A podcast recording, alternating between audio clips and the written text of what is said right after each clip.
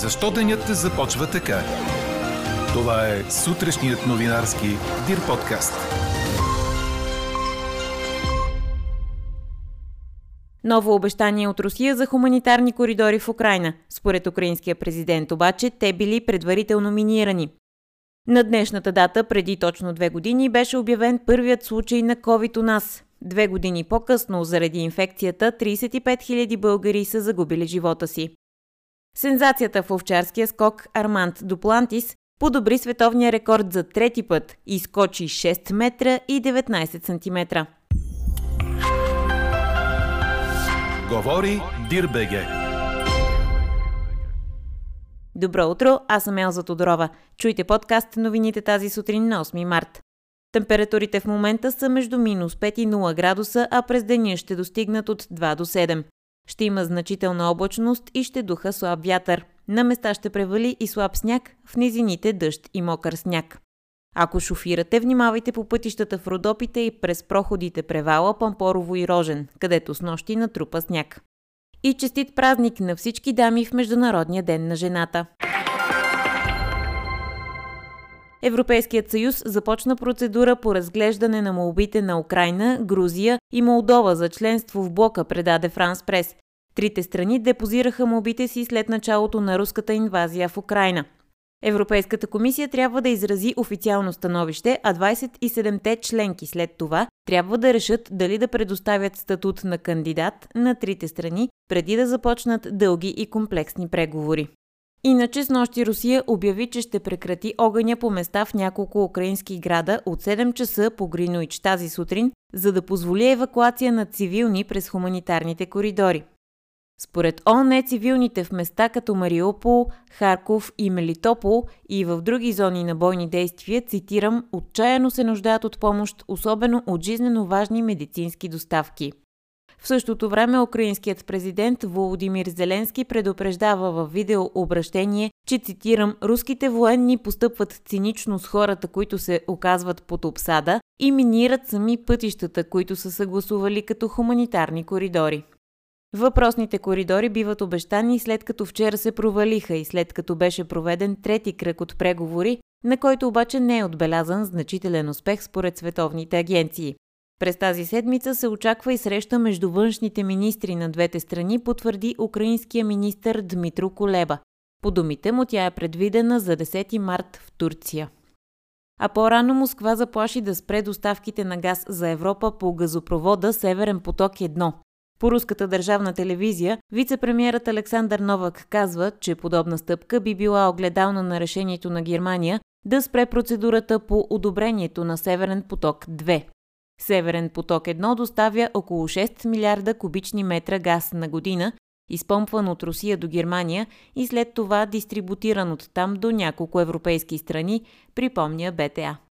А пред Ройтерс с нощи българския премьер Кирил Петков каза, че ако бъде направено предложение за забрана на внос на руски природен газ и петрол на европейско ниво, България и Германия биха искали изключение, като цитирам, точно сега нямаме альтернативи и сме прекалено зависими.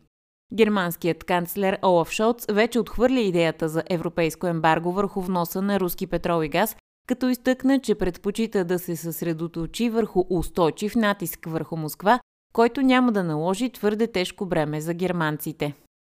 Иначе днес се очаква външния ни министър Теодора Генчовска да посети Молдова, където да се срещне с молдовския си колега и с представители на българската общност в Тараклия.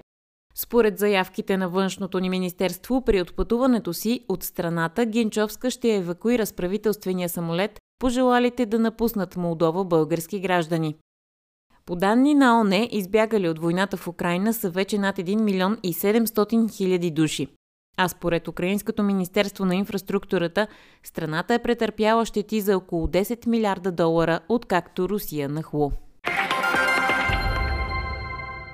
Парламентът ще проведе извънредно пленарно заседание, на което в Блиц контрол ще участва премиерът Кирил Петков и всички негови заместници, на депутатски въпроси ще отговарят и деветима министри от кабинета. Извънредното заседание беше свикано след като депутатите отложиха редовното си миналия петък. 2462 са новите случаи на заразени с COVID у нас за последното денонощие. В болници се лекуват 2966, в интензивни отделения са 374 пациенти. Починали са 91 души заради осложнения вследствие на COVID. Трайно нисък остава интересът към ваксините, като за последното денонощие са поставени 2105 дози. На днешната дата преди точно две години беше обявен първият случай на COVID у нас. Над 35 000 души починаха в страната вследствие на пандемията.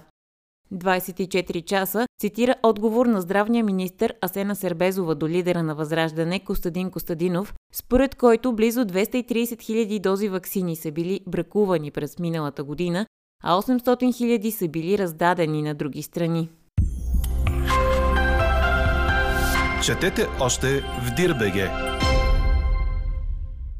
Сензацията в овчарския скок Арманд Дуплантис подобри световния рекорд за трети път, след като скочи 6 метра и 19 см на турнира на закрито в Белград, предаде Корнер.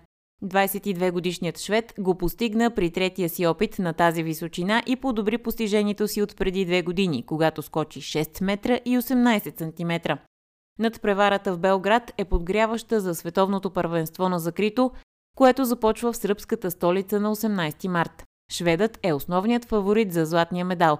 Той вече взе олимпийско злато в Токио, а освен това има сребро от световното първенство в Доха преди 3 години и е европейски шампион от първенството в Берлин през 2018. Чухте сутрешния новинарски Дир подкаст. Подробно по темите в подкаста четете в Дирбеге. Какво ни впечатли преди малко?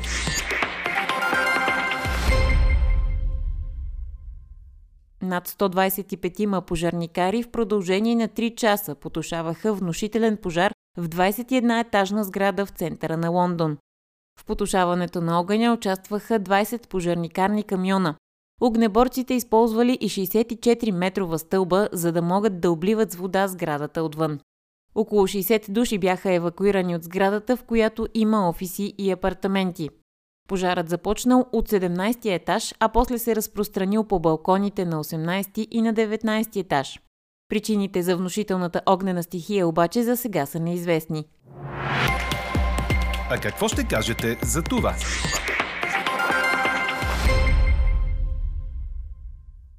Москва незабавно би прекратила военните действия, ако Киев признае Кримския полуостров за руска територия, а Донецки и Луганск за независими и ако Украина приеме промени в конституцията си, с които да гарантира, че няма да се присъединява към какъвто и да е блок. Това бяха условията на Москва за спиране на огъня, стана ясно вчера преди третия кръг от преговори. Ето защо днес ви питаме. Крим, руски, Донецки и Луганск независими, а Украина неутрална. Очаквате ли Киев да приеме подобни условия, за да спре войната? Гласувайте и коментирайте по темата в страницата на подкаста. Най-интересните ваши мнения ще цитираме в обедния новинарски подкаст точно в 12. Може да ни пишете и на подкаст news.dirbg. Слушайте още, гледайте повече и четете всичко в Дирбеге.